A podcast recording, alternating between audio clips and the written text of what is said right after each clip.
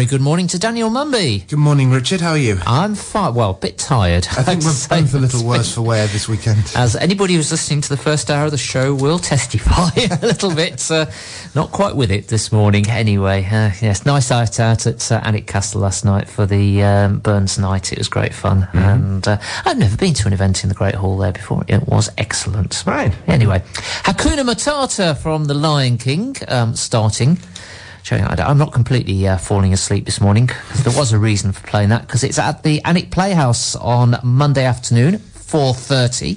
Um, and it should be good, shouldn't it? Yeah, I mean, I take it this is because it was recently re-released in 3D, but of course the Alnwick Playhouse will be showing it in 2D, which is the way to see the Lion King. Arguably better. Well, yes. yes, and I think genuinely Disney's finest hour. I think it is a, a fantastic piece of work.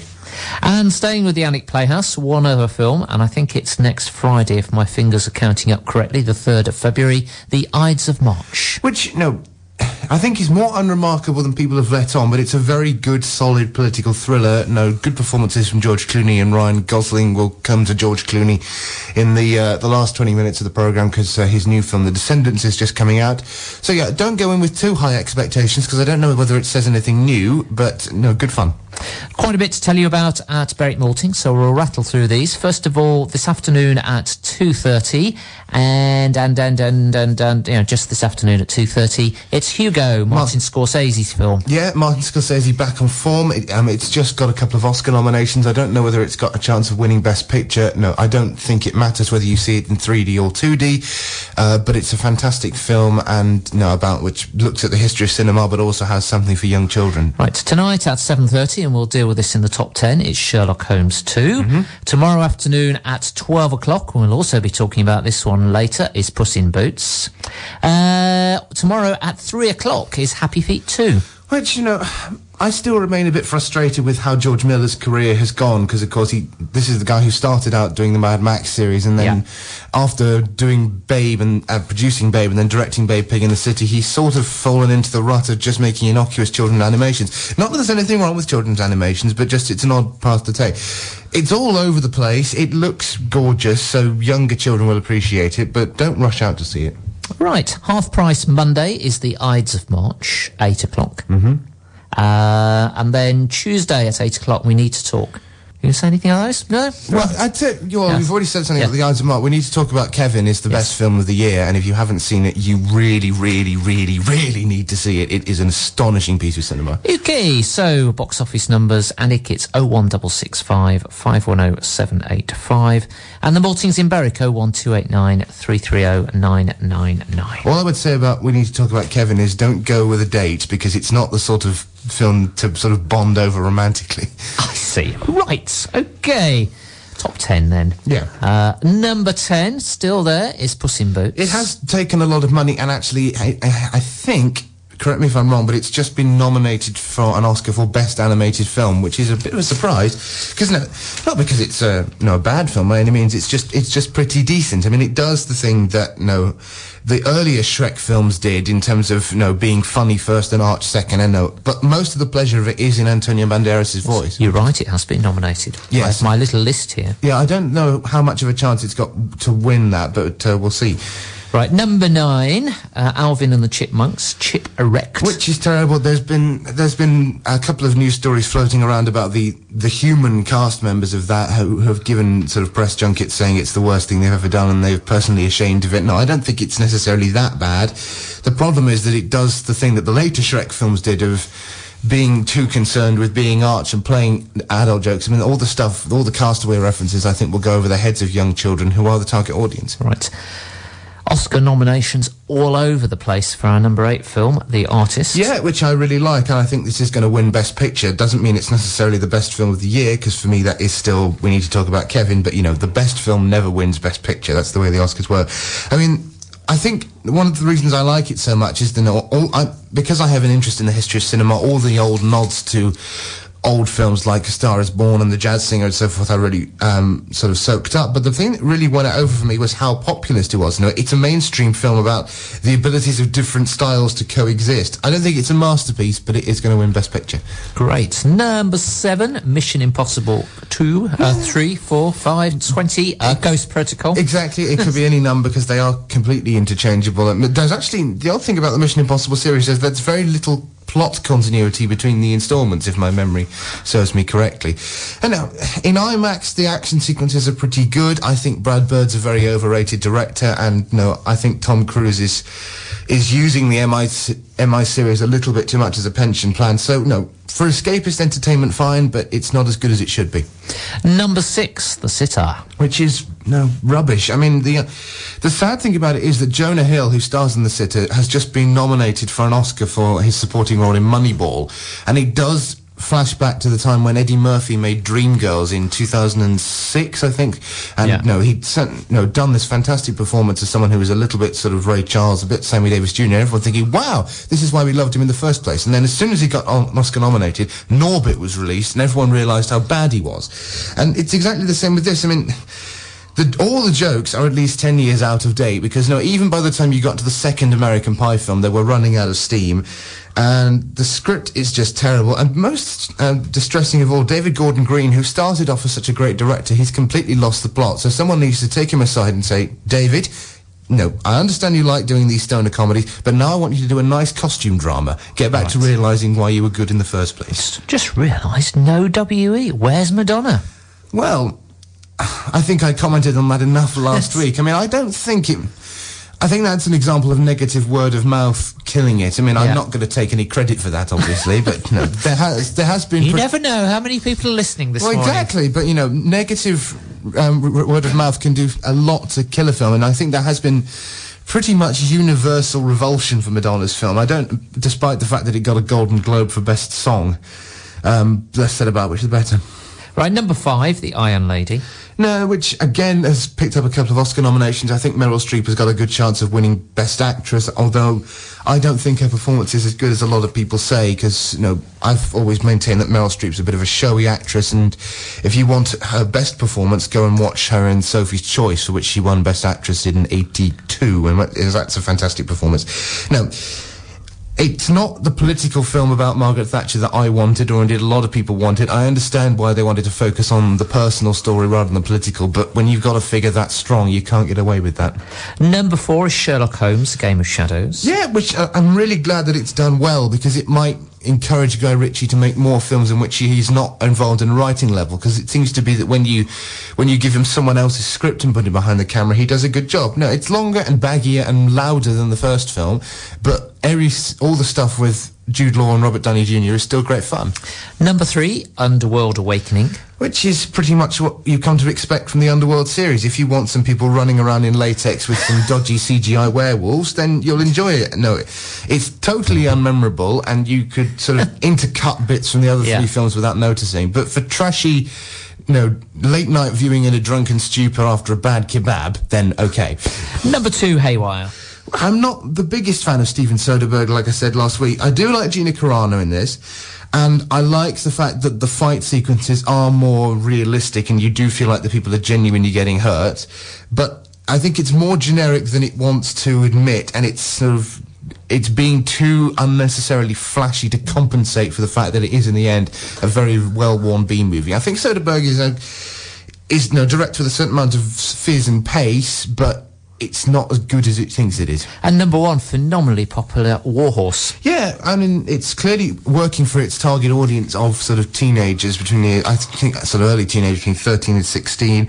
Um, and it continues to be divisive. I'm, I'm still not sure where I stand on it. I think no, it's it's a sentimental Spielberg work, so therefore that would suggest it's one of his better ones.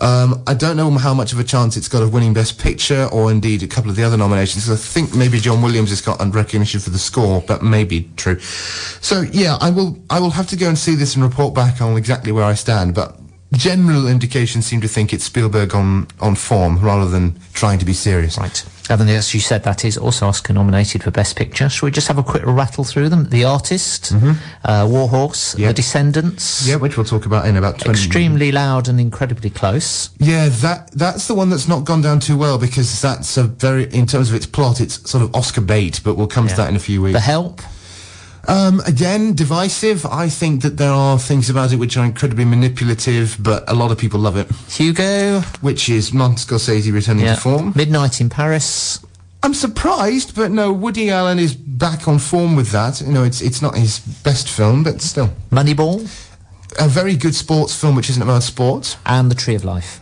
Flawed Terrence Malick work, but anything that Terrence Malick does is interesting. I think that's a wild card choice, though. So you think The Artist? I think the artist uh, is pretty much a Daniel. Mumby's bet. Yes. Right. Well, I'm not a betting man.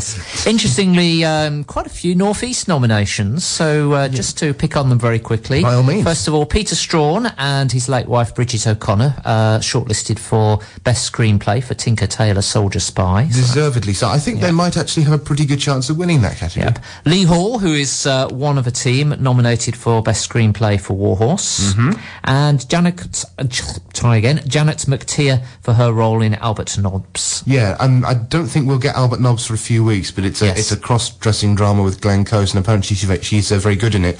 I mean, no, cross-dressing with Glenn Close. There's the comment always made about Glenn Close that she's always looked very androgynous, so it, you know, it's it's almost certain that she can do justice to that role. So everybody at Northern Film and Media will be very proud of all those Northeast nominations. Yeah, and of course Tinker Tailor's also got a lot of BAFTA nominations, so we shall have Yes. to keep our eye on that as well. Yeah, and is Jamie Bell in any of them? I haven't really been watching. Yeah, I'm surprised Yes. that Tintin's got neglected for best animated film, to be Right. honest, but uh, that's that's beside the point. Our cult film after this. Live from Alnwick, this is Lionheart Radio. Yes, indeed it is. I was at uh, Alnwick Playhouse on Thursday night to watch the pantomime, which was really, really good this year. No, it Uh, wasn't. Oh, sir. Yeah, You walked straight into that one. I'm yes, s- indeed. I'm yes. sure it was. Treasure Island, fantastic uh, production, and uh, well, lots of memorable things, but certainly one of them was the outrageously camp Andrew Kane. Unbelievable, unbelievable. Puts pirates in a whole new, uh, whole new um, place. Whole new camp. Yes, yes, indeed. And uh, talking about outrageously camp, this week's cult film. The Adventures of Priscilla, Queen of the Desert, which Yes. we'll just refer to as Priscilla from here on in, Yeah. because it's a bit of a mouthful. Uh, 1994 uh, Australian comedy drama road movie, written and directed by Stephan Elliott. Um, his name's not very widely known, because in the same way as a lot of the directors we've covered on here, like um, uh, John Mackenzie, who made The Long Good Friday, or Franc Roddam, who made Quadrophenia, they peaked very early and then did nothing of significance or commercial note afterwards. He had made one film prior to this called uh, Frauds, which was a, a little caper comedy starring Phil Collins, but that wasn't very widely seen.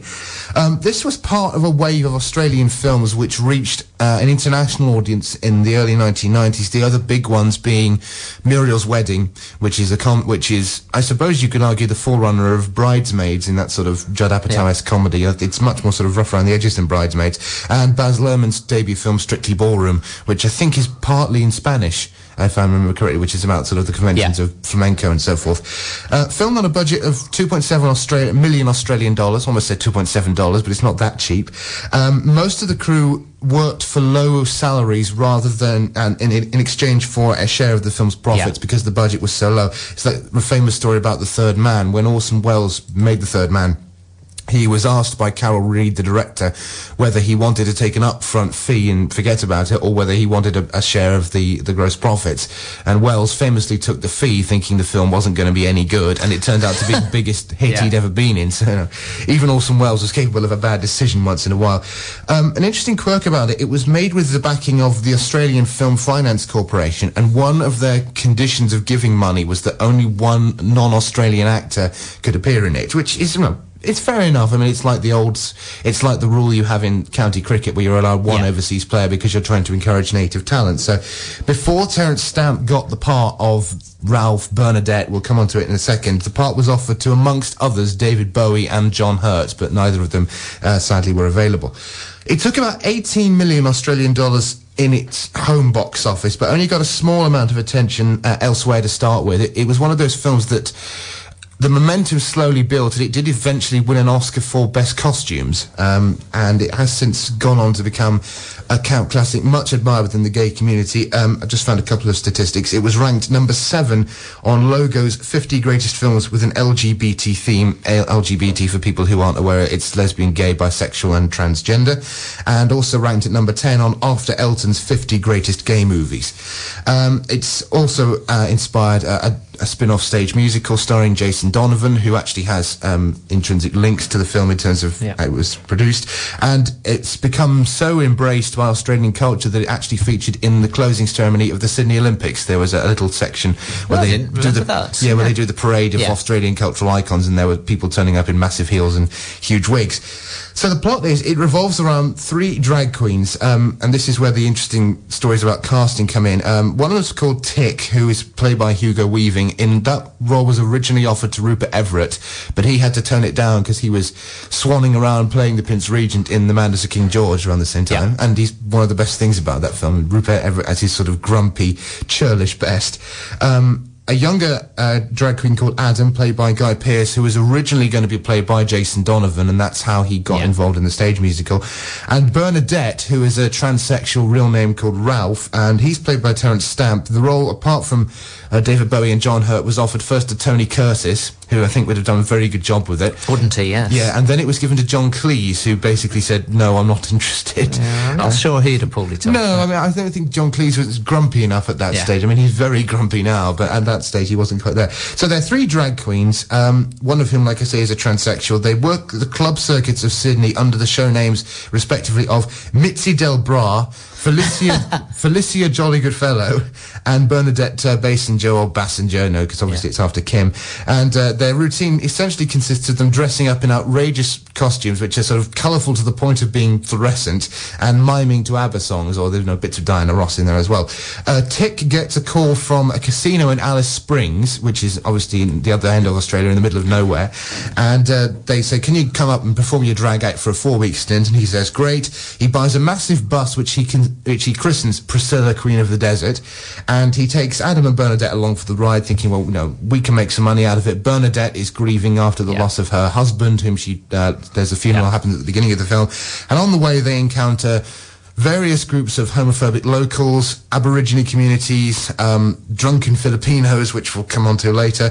Bernadette ends up falling in love, and Tick reveals a secret about his life outside of the drag circuit. Yeah it's an interesting film for a number of reasons. The first thing about it is that it highlights something about the nature of cinema. I mean, if you look at the history of cinema from sort of the 1890s onwards, which is you know pertinent to talk about considering that Hugo and the artist and yeah. Super 8 more recently, the films have come out about the history of cinema.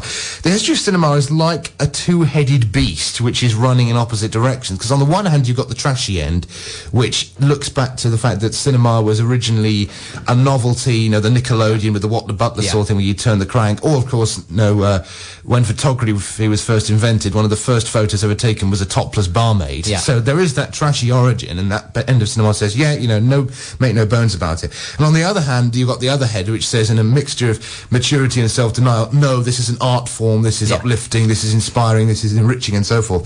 And nowhere is this quarrel more vividly expressed than in Australian cinema. And you know, if you look at particularly Australian cinema from the late 70s onwards, there's a cross section of pretty much everything that had gone before in film. So yeah. you have the rough and ready exploitation of Mad Max, you've got the fabulous fantasy of Baz Luhrmann's Red Curtain trilogy, most Strictly Ballroom, Romeo and Juliet, and Moulin Rouge, of which Moulin Rouge is the best, and uh, the mega blockbuster, which is Crocodile Dundee, and then you end up, of course, with the cult classic in Priscilla of the 90s wave, which I described as, think, like I said, Muriel's Wedding and Strictly Ballroom, this is one of the brasher efforts, and it's those films retained sort of the rough edge charm of Crocodile Dundee, but actually said, now that we've got your attention with some stereotypes, let's actually set the record straight about what Australians are really like.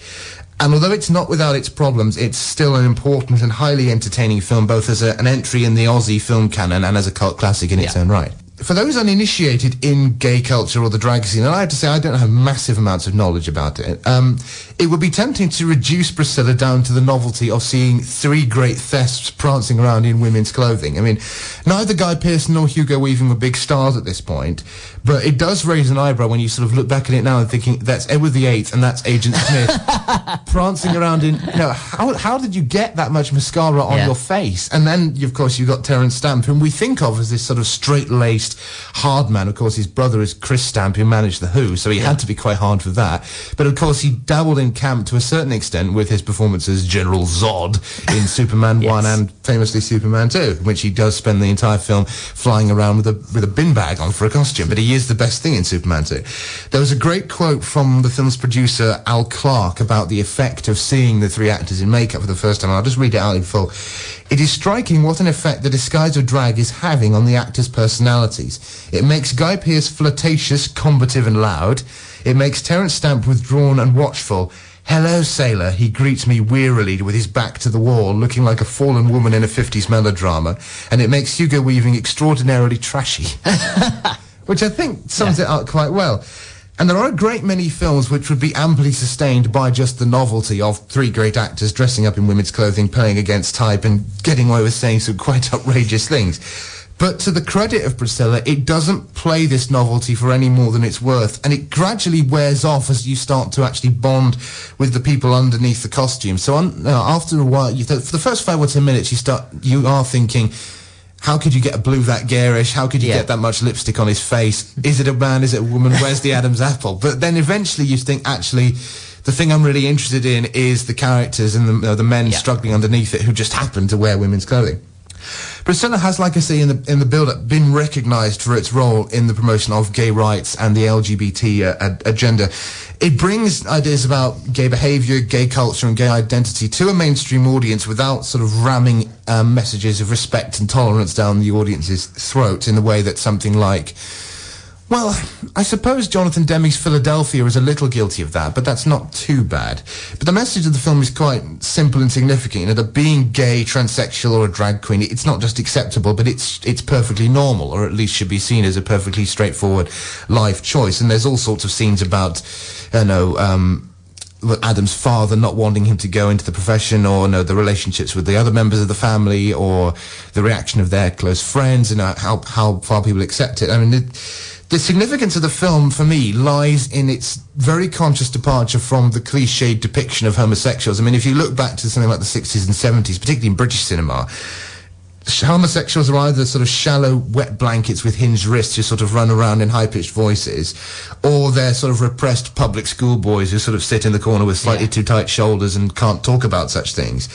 It's very, it's very much a cliche to characterise Australians as more easygoing, but in this case, that sort of laid-back attitude works to the advantage because it just to say, no, what's the big deal? These are just three ordinary people who just happen to make a living Yeah. by dressing up in women's clothing and miming ABBA songs. And in American hands, certainly, this would have been much more showy and less believable, and all those themes would have been clumsily conveyed. And if you want proof of that, look at the American rip-off of this, which has got an even less, a title which trips off the tongue even less. To Wong Foo, thanks for everything, Julie Newmar. Yeah, right. Yeah, and of course, Julie Newmar is uh, famous for playing. Go back to your sort of formative years. Uh, can't remember. Catwoman in the Batman TV series. Oh, right. Yes, and she became a gay icon all of her Yeah.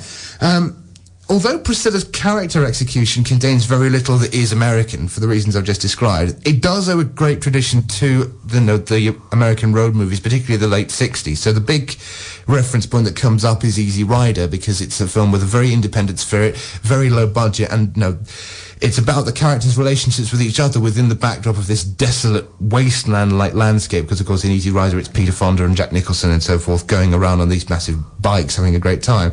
And there are also sort of a number of references to musical, including, and this is one of the reasons why I like the film in a certain way. It's there's a big section where they basically tear into Xanadu and rip out, no, take the take the piss out of Olivia Newton-John. Because you love that so yeah, much. Yes, but no, uh, it's it's not. That's not the only reason I like the film, but that's sort of a, nice little glacé cherry on the cake. Um, it's got an absolutely corking script. Most of the best lines do go to Terence Stamp, and he's speaking in his natural British accent, which is never entirely explained. You know, everyone else is sort of speaking in broad strine, but he brings.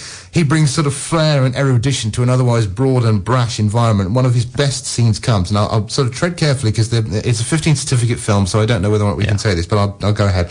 Um, they go to a bar in a sort of uh, out and out town. I think it's called Cuba House or something like that. And uh, they go in in full drag, go to the bar and order something, saying, "Can I have a bloody memory, a lime daiquiri, and so forth?" And this burly woman sort of walks in and starts verbally abusing them, saying, "You know, we've got nothing for you here," and puts her hand on Terence Stamp's hand and starts squeezing his hand, and he takes her hand off and just looks at her very calmly and goes, "Now listen here, you mullet." Why don't you just light your tampon and blow your box apart? Because it's the only bang you're ever going to get, sweetheart. yes, yes, right. Cue rampant laughter. Yes. But no, I think that's just about okay yeah. for a morning. And like I say, we did warn you. There's also more uncomfortable moments when there's sort of darker humour. And again, if, if you've got young children listening, that by all means feel free to fade down for 20 seconds. But no, this is one of the mm. the reasons that the film is so appealing in a way. Um, there is a flashback sequence where um, Tick asks Adam, you know, what sort of tormented childhood did you have? And there is a sequence of Adam at about the age of six going into the bathroom and it, it's his slightly pervy uncle in the bath and he says, no, would you like to play a game? What I want you to do is put your hand under the water and mm. pull gently. So you don't have yeah. to use your imagination. But then the film completely sort of pulls the rug from under us because, you know, he puts his hand under the water, pulls the plug out of the bath and his uncle starts writhing in agony because his, well, in his words, his ping pongs are caught in the drain and the young Adam just sits there saying, I'm not going to get mother, I'm just going to watch you. And then it cuts back to the adult sort of squirting in laughter yeah. and I mean, it's difficult to talk about this sort of thing in a way which doesn't make us feel uncomfortable. Yeah. But when you actually see it on screen, it is very funny. As Roger Ebert observed in his review, Priscilla is actually, although it's you know gained a lot of recognition from the drag community, it's not actually really a film about drag queens. It's actually about three middle-aged men who have all got to a point where they're sick and tired of doing what they're doing, and feeling that they've been treated in a certain way long enough to basically think about leaving it all behind. I mean when they're travelling through to Alice Springs on the bus and having all these arguments, particularly with sort of Tick and Bernadette laying into Adam for being sort of, you know, prancing around yeah. and being loud and obnoxious, it's not because they hate him, it's because they actually think, if you carry on like this, there's a good chance you could turn into us, and we don't want you becoming bitter and horrible and twisted because, you know, we've, we've been there and we know what it's like in the manner of things, it's actually quite an old-fashioned romance because all three characters do end up sort of falling into the arms of men, and men end up being their salvation. I'm not. It's not retrograde. It's just a very old-fashioned way of doing it. So, Tick and Adam end up bonding with um, with Tick's young son because what happens is that they get to Alice Springs and he finds out that he's got a six-year-old kid and he wonders, oh, how's he going to feel that he, about no a father who's yeah. a drag queen and his son turns out to be completely fine with it, saying, you know, no, there's nothing untoward. I've seen it all before. It's fine, and they end up sort of hanging out together. And uh, Bernadette finds this character called uh, Bob, who they sort of meet in an outback town after he's fixed their bus, and she finds out that he's he's probably the only man he's ever met. She's or she's ever met. It's difficult to yeah. see the, the lines draw. Whom they, she genuinely can depend on him, and it's not a sort of physical lust yeah. or a fetish. It's actually just people who genuinely compare about each other. And at the end of the film, they end up staying in Alice Springs while the other two go back yeah. home. There are a couple of problems with Priscilla. I mean, notwithstanding the uncomfortable tone of certain scenes, which I think we conveyed quite there. I mean, like I say, it's an Australian film, so you will get some rough edges in any case. Because it does conform to road movie conventions, there are long sections which feel slow and do become repetitive. I mean, once the characters get stranded in the outback and have to sort of go to Aborigines to fix yeah. their bus, it does sort of get bogged down. And there's one too many scenes where they resort to, oh, let's cut to them rehearsing a dance number, or let's cut yeah. to them climbing a massive canyon in drag, which, you know, you think, yeah, it's fun and it sort of ties up all the plot points, but it's not really going anywhere. More problematic is the seemingly racist depiction of Filipinos, because Bob, when they first meet um, Bob, whom Bernadette later falls in love with, he's married to a former Filipino um, call girl, to put it sensitively, who um, you know, speaks in broken English, swears rampantly, and seems addicted to both alcohol and sex, yeah. which you know is very much a stereotypical depiction of Filipino women. And one of the most memorable scenes, for all the wrong reasons, is her turning out of the bar and doing the. Uh, doing a trick involving ping pong balls, which I can't really describe no, in a sensitive way, but uh, yeah. if you've seen the people can use their imagination. Yes, if you've seen one of the endings of, I think it's in series two of Peter Kay's Phoenix Nights, where they have the magician yeah. girl it's essentially the original version of that, and the filmmaker's response to the depiction of that character has not been entirely satisfying. Again, there's a quote from Al Clark who said, "No, I fully admit it was a stereotype, but it wasn't our intention to avoid the portrayal of vulnerable characters." And it's actually, you know, it says as much about Filipino women as it does as being in drag says about Yeah. Australian men. And I can see where he's coming from, but I'm not entirely sure that that's Yeah. a satisfying explanation. She's only in the film for about five minutes, but you do think, you know, it threatens to sour the whole experience and just move on or take her out and so forth. Any editor worth their salt would have taken it out. But the above flaws notwithstanding, you know, the rough edges, the you know, the Filipino character and so forth, it is a sterling piece of entertainment and an important chapter in Aussie cinema. I think that Elliott directs pretty competently and the performances are generally excellent, particularly Terence Stamp, who has, you know, he's on really fine form here and Yeah. he was incredibly reluctant to take the role, but it is in many ways one of his finest performances. And whatever the merits of the musical it spawned, which I haven't seen, but I gather is quite good, certainly in its original run, it got very good reviews. Um, there is no substitute for the original, whether as a camp classic, an off-the-wall road movie, or a rough-edged, warm-hearted drama. Right, excellent. We're going to go back very briefly to the Alnwick Panto. I have to show you the picture of this because there's Jimmy Dodds and a couple of his mates dressed up as the Three Degrees. Or we just have to have a bit of Three Degrees, really. Lionheart Radio. Three degrees there, and when will I see you again? And it was say it was really good to see uh, see it done at the uh, Panto, and best Alnwick Panto I've seen since I've moved up here, and I think a lot of people agree with me on that last night tonight. So good luck to them. Yeah. Break a leg or whatever you say. Yeah, I might be able to go along. I'll, I'll see whether I'm free this evening. You'll be lucky to get a ticket, I think. Well, I, So- I, I shall hang around and be nice, Yes. if it's possible. yes, but uh, but very good anyway. Uh, right, let's start our look at this week's new releases. Um, Uh, just before we do, oh yes, next week's cult film. Yes. Michael Lehmann's Heathers. Think Doctor Strangelove, only darker and funnier. oh right, okay. House of Pleasure. Shall we start with? Yeah, okay. Um, new film by Bertrand Bonello as a French filmmaker who came to notoriety a little bit in the late 90s with a film called The Pornographer, which I think got... It got a certain amount of attention because the BBFC cut about 10 seconds of it when it sort of tipped over into, well, not hard, well, hardcore pornographic territory. It's set in a brothel at the end of the 19th century in France, and it follows various intertwining stories of the various frequenters of said brothel and the courtesans who sort of walk around in corsets and impossible amounts of makeup, another Priscilla reference. Uh, and, you know, there's, you know, men wandering around with panthers. Basically, there's no real story, but it's a film which sort of, it's, it's one of those films which, its attitude towards sex is I want both art and I want sleaze because I want to be as explicit as I can in terms of showing the act of sex going on. Yeah. But I also want to have this detachment saying, oh, it's not just about the sex, it's about Yeah. sort of life and love and so forth. The big thing about it is this. When Stanley Kubrick made Eyes Wide Shut, which a lot of people really, really hate, and I'm still on the fence about, I need to see it again, he very much had a point to prove because he, he was making a film about jealousy and in which he wanted to show that actually, you know, having affairs and, you know, the act of, you know, philandering uh, there's no glamour in it whatsoever, and that's no. It's it's in many ways morally his most conservative film because it's a film that nakedly celebrates monogamy, and though the the mansion scene, which is not titillating in the slightest, you actually think, well. As much as I'm annoyed by the fact that you're doing sleaze in a sort of arty, slightly pretentious Yeah. way, at least you've got a point to prove. But then you go slightly forward further to Sleeping Beauty, which came out late last year, where it's Emily Browning Yeah. being drugged and then supposedly, well, is she consenting or isn't she to the various Yeah. men who frequent that establishment? And you'll notice I'm tiptoeing around because I'm aware that a lot of people who are you know, under the age of consent might be listening.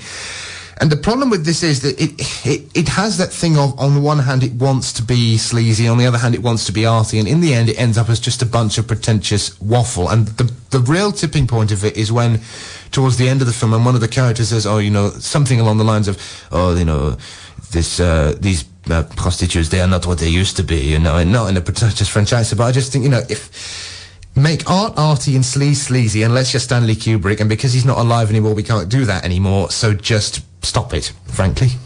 Okay, our next one, uh, interesting cast list: Simon Callow, Celia Imrie, and Harry Enfield. Yes. Acts of Godfrey. Yeah, he doesn't turn up in many feature films, Harry Enfield, which is a shame because he's actually quite a good screen presence. I think he. Uh, do you remember a film called Churchill: The Hollywood Years?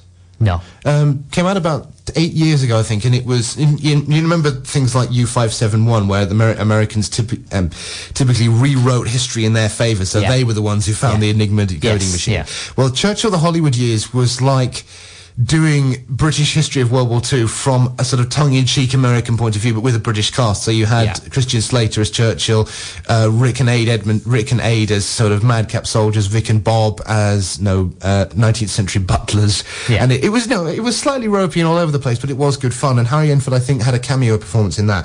This is a low budget. Low budget British film, um, the debut effort from Johnny Daukes or Daukes, I don't know how you pronounce it. It's gotten a fair amount of attention because it is, or at least claims to be, the first film written and performed entirely in rhyming couplets. And you have, like I say, an all-star cast: Celia Imrie, Simon Callow, Harry Enfield, in which you know they're they're a bunch of people going to a, a two-day sales convention in one of these sort of big conference centres, Yeah. and uh, all manner of sort of plot shenanigans to do, to do with infidelity and greed and uh, possible hints of murder and so forth. It's one of those films where you think, for the first five minutes, that's actually quite a quite nice idea of taking a fairly modern premise and doing it in a in a Chaucerian manner, using rhyming couplets to expose the generic conventions, but. Five minutes in, the joke wears thin. Ten minutes and you're thinking this would actually have been served much better as a three-minute Harry Enfield sketch, and I think he would have written it better. it's not a terrible film. It is quite short. I think it's only about 82 minutes, but it does run out of steam quite quickly. And no, I think Simon Callow is doing a little bit too ripe a performance to, to sort of carry the suspension of disbelief. One of the reviews of it, less T.S. Eliot, more carry on.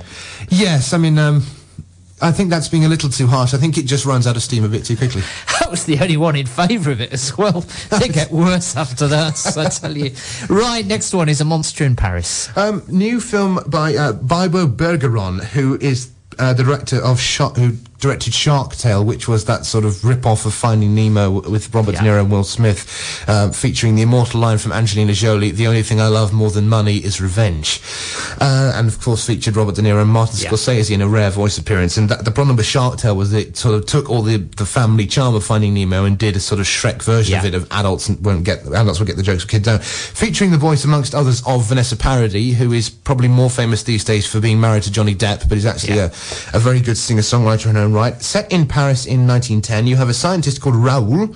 Who is a scientist who specialize, who works by night and specializes in you know, insects and the study of insects. He falls in love with a cinema projectionist played by Paradis. Um, their romance in, causes them to accidentally let loose a massive flea that he has created from sort of genetic experiments. The flea starts sort of roaming around Paris and creating havoc, and they have to go and sort of you know get it back. Um, it's one of those films where you know if you look at the length of the plot on Rotten Tomatoes, it kind of shows how difficult it is to sum up because the plot is, well, either very complicated or all over the place, depending on it. But it's quite visually stylish. It certainly hangs together a lot better than Shark Tale. It's more fun Yeah. than Shark Tale. I think the voice cast acquit themselves perfectly well. I mean, you can all, there have been a couple of people, not necessarily the reviews on Rotten Tomatoes, but I've read about who've sort of compared it to the work of Franz Kafka, seemingly because only because there's that bit in Metamorphosis where the character turns into a massive cockroach at the Yeah. end. So I think there's a very, very tenuous link with Kafka there. But no, I don't think it's a great piece of work, but uh, it's good, solid fun. I think that if you're under the age of 10 or 11, you'll really enjoy it, and it is a lot better than Shark Tale. So thumbs up. Next one, Liam Neeson, at The Grey. A new film by Joe Carnahan, who is you know done things like Narc, Smoking Aces. Most famously, he did the this film adaptation of the A Team, uh, featuring Bradley Cooper. And uh, there was a bit of a backlash about the A Team because Mr. T was offered a cameo p- appearance in that, and basically said, "No, I'm not going to do it. I'm not going to be your fool," or that sort of thing, as only Mr. T could say. Um, in this case, you have a group of oil rig workers led by uh, Liam Neeson, who is featured very heavily in the publicity um, because Liam Neeson's in the point in, is experiencing a second career as a sort of B movie hard man. Yeah. So he's an oil rig worker. He's traveling by plane with a few of his colleagues. I think it's in Alaska. He gets stranded in the wilderness after the plane crashes, and they have to survive against, you know, being trapped in the middle of nowhere and freezing to death. But killer wolves are on their track. Um, if you've seen the posters for this, it has very much featured. It's been Liam Neeson's face with sort of the first signs of frostbite on it, and it, it's being sold as a Liam Neeson vehicle. Yeah. I actually think it's Joe Carnahan's best film. I mean, in the past, he has been sort of Brett Ratner, but slightly more talented in the sense of taking something which is sort of schlocky or B movie and not much to it, doing it in a way which is quite violent, quite flashily directed. No, he, there, many ways he's, he could be described as the American Luc Besson. Yeah. In, uh, but like Luc Besson, he has one good film in him, and this actually turns out to be it. I mean, it's you take a fairly simple, well-worn premise of man against killer, whatever it be, whether it's Yeah. killer wildebeest like in Razorback, or killer bees like in My Girl, or The Swarm, the Irwin Allen film, or killer birds in the Hitchcock film, which you're Yeah. still scared of, if I remember correctly. Yes. Ah. so, but you take that sort of premise and you, you play it out over 90 minutes in a way which, you know, basically explores it from every angle. There's little sort of philosophical touchstones uh, along the way, but in the end it is that straightforward premise. And no, as Route 1 filmmaking, it does its job pretty well. And I think if you want a Liam Neeson vehicle, it's going to hold up a lot better than some of his recent efforts like Taken or Unknown. That sounds good. Um, going on the subject of the birds, have you seen the Mel Brooks parody of Hitchcock called High Anxiety? No. Because there's a section in that where they recreate um, the swarming sequence of the birds, but rather than sort of swarming and attacking Mel Brooks, who's playing no the wrong man, as it is Yeah. in Hitchcock film, they have the birds defecating on him. And the way they achieved that effect was getting the film crew to stand slightly off camera with jars of sort of spinach and mayonnaise, basically just throwing these spoonfuls of spinach at Mel Brooks because they couldn't train hundreds of birds to defecate in unison. Yes. Right. Finally, The Descendants. Which is the film of the week. Um, George Clooney. Exactly. New film by Alexander Payne, who is a great American filmmaker. He started off with uh, a film called Election, which uh, featured uh, Reese Witherspoon and uh, Matthew Broderick, still one of Reese Witherspoon's best performances.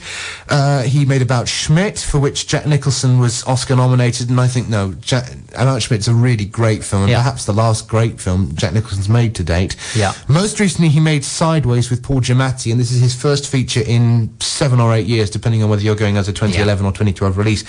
So the story is George Clooney is a man uh, living in Hawaii. He's on the cusp of uh, late middle age. He's he's the character. No, Alexander Payne has the archetype in his films of what's known as the beached male, the late middle aged man who is staring into the oblivion after a life changing event. In this case, he's a property developer living in Hawaii who has been neglecting his two teenage daughters.